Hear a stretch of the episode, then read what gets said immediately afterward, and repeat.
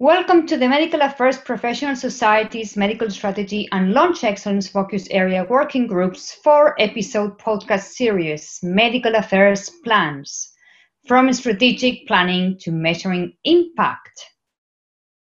The views expressed in this recording are those of the individuals and do not necessarily reflect the opinions of MAPS or the companies with which they are affiliated. This presentation is for informational purposes only and is not intended as legal or regulatory advice. This podcast focuses on the intellectual component of building the medical affairs strategic plan. I am Monica de Abadal. Currently, I serve as the VP Medical Excellence at Ipsen. In addition, I co-lead the MAPS Medical Strategy and Launch Excellence Focus Area Working Group, and have served as part of the MAPS EMEA committee.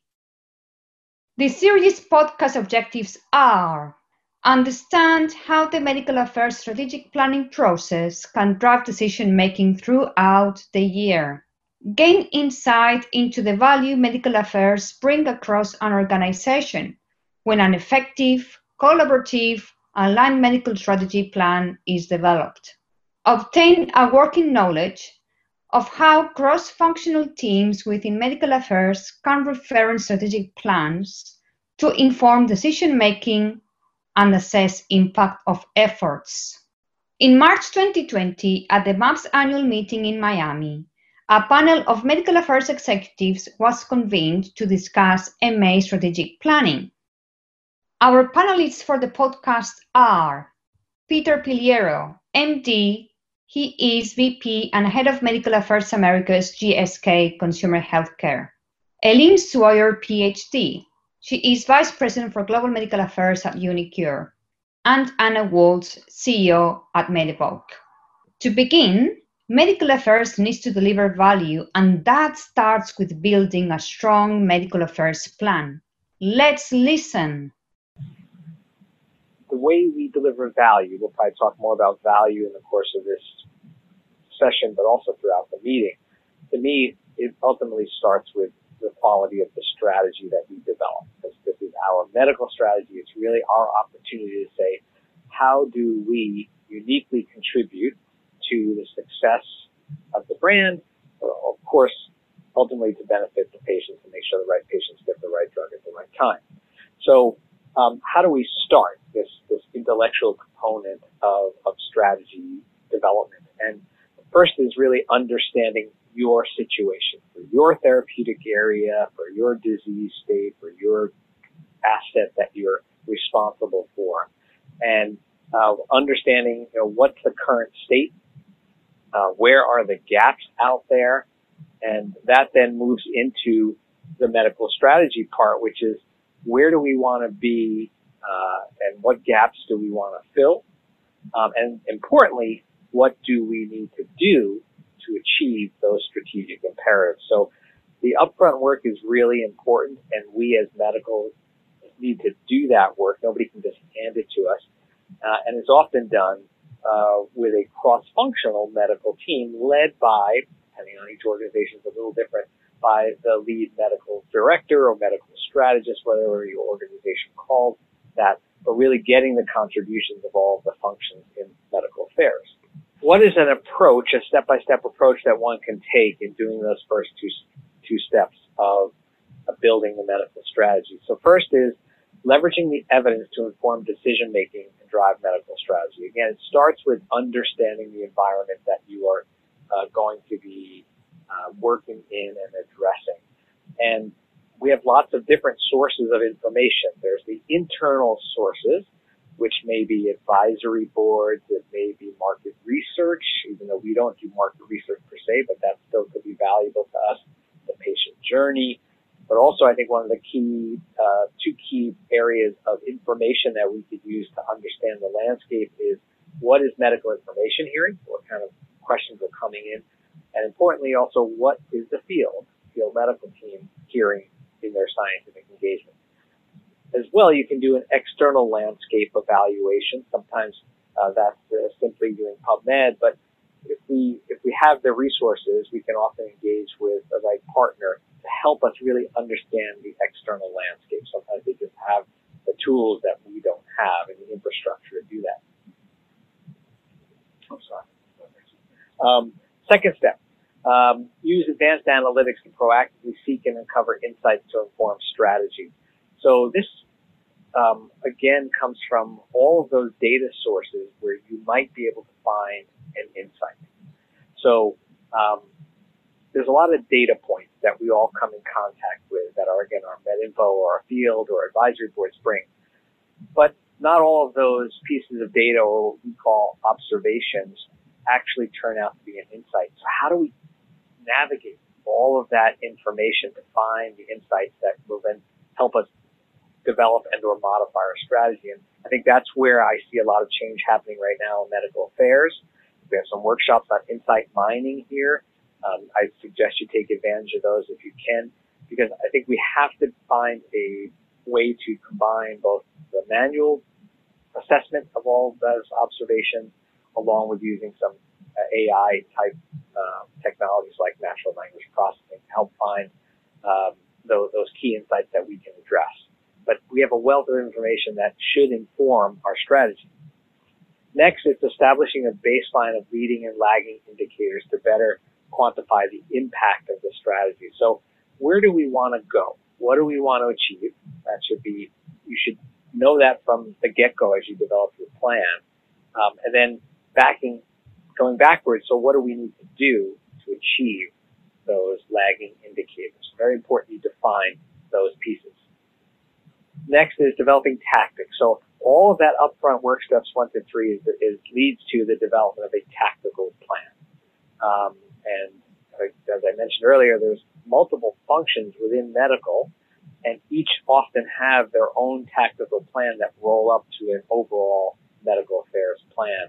Um, and so working as a medical leader or medical strategy lead, it's working that cross-functional medical team, some, some companies call it medical sub-team, is really important as the uh, quarterback of that medical sub-team to develop um, both the strategic plan and the tactical plan.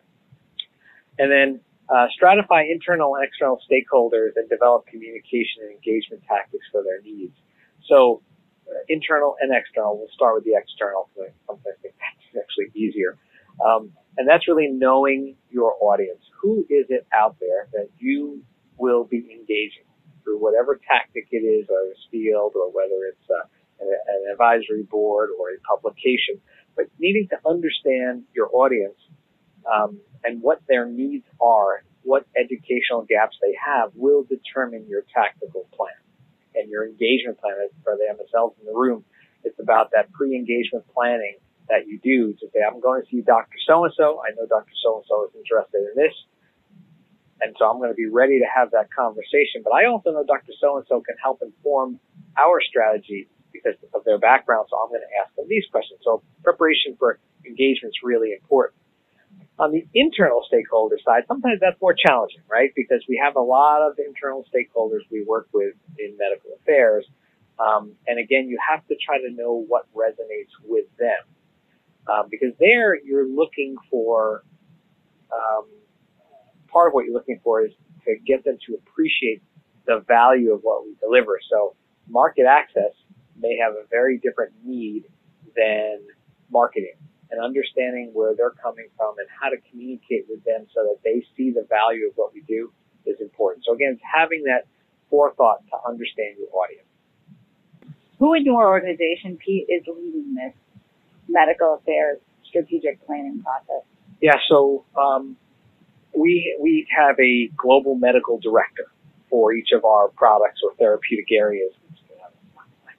Um, and and they ultimately are the leader. But very importantly, we put a lot of uh, sort of structure around how we do it. Having our own template, for example, that's only part of it. Um, but really uh, reinforcing the need to have cross-functional uh, communication and partnership, particularly at the development of the strategy part. One should not be developing the strategy, medical strategy in isolation. There's ultimately a brand strategy and there's contributors, and the three big ones are again medical, marketing, market access. And I think all of our compliance colleagues have come a long way over the years to realize that having strategic alignment and discussing the strategy is a-okay. So that, that's where we start with, uh, uh, before we, uh, before we then break out into the functional tactical plan development, which is usually done in isolation once you have the aligned strategy. So that's great. That's a larger company's perspective. Eileen, I'm going to come to you to just get a completely opposite perspective from a small biotech with a gene therapy in development, but not near commercialization. Sure. So, um, I work for uniQure, which is a small biotech developing gene therapies for rare disorders. Um, I joined about four years ago or so, um, at which point I was the first medical affairs hire. Um, so they knew they wanted medical affairs. They didn't really know what medical affairs did. They just knew that they needed it. Um, and for a while, I was about two years. I was the only medical affairs person there. Um, and this well preceded any any sort of commercial partners, any market access. Um, so my experience developing a medical plan at a company like uniQure is very different from what Pete described. It started with a process of understanding the landscape and the external stakeholder needs, as well as the internal stakeholder needs for what they needed for medical affairs overall. Um, so at that stage, it was more about clinical development, um, the executive team, uh, clinical operations, and then forming a medical plan that met the needs both of the external community um, and what they were looking for, um, and, and was aligned with the internal needs at that time. And that that plan, as a formed the basis of the work on that program for the subsequent four years. It's been a living document that we have continued to update each year and grow as the, as the program grows. Thanks to our panelists for an engaging discussion and sharing their perspectives on AMA strategic planning. This has been the first podcast in a series of medical affairs plans from strategic planning to measuring impact. In our second podcast, we will debate the timing of planning. If you're not yet a MAPS member and would like access to additional resources in this area, please visit the MAPS website to explore joining today at medicalaffairs.org backslash membership.